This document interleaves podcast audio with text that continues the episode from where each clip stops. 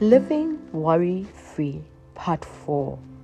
Philippians chapter 4 and verse 7.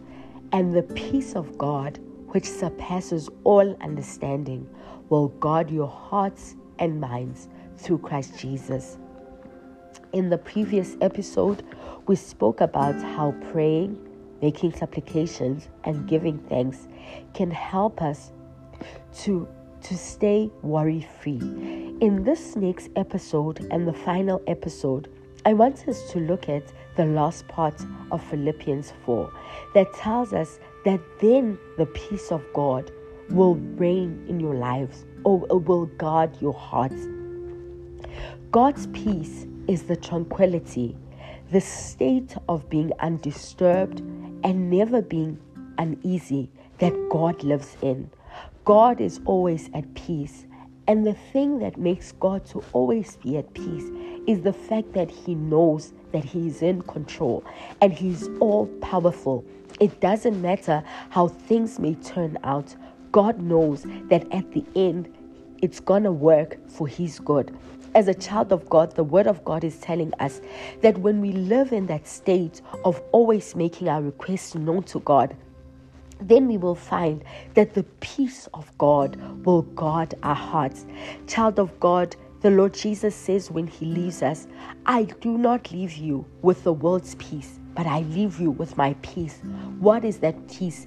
And understanding that no matter what may come, I know who is in control, and I know that my God has the final say. So, child of God, as we conclude this this this episode, I just want to say to you, in all things, make your requests known to God and allow the peace of God to guard your heart and your mind. Our hearts and our minds need to be guarded, but the only thing that will guard our hearts is the peace of God. And we can only get that peace by transferring all our cares and all our worries unto Him. Then we will know that the one who has all power is taking care of my situation. That the one who knows all things, who knows the end from the beginning, knows my situation. I can go to bed and sleep because I know the one who is in control.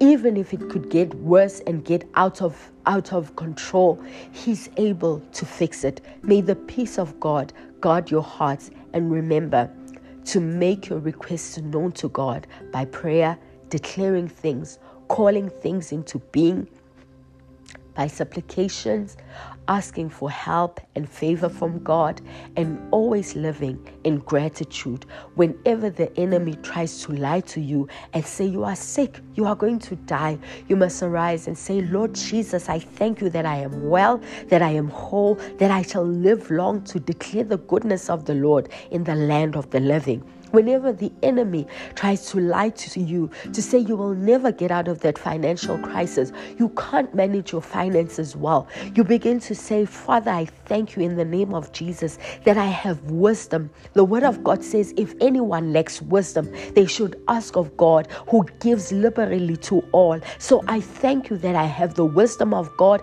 I thank you that I know how to manage my finances.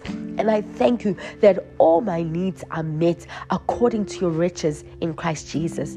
May this help you. And may you from today onwards live a worry free life. Stop tolerating worry. Stop tolerating anxiety because it only holds you back in life.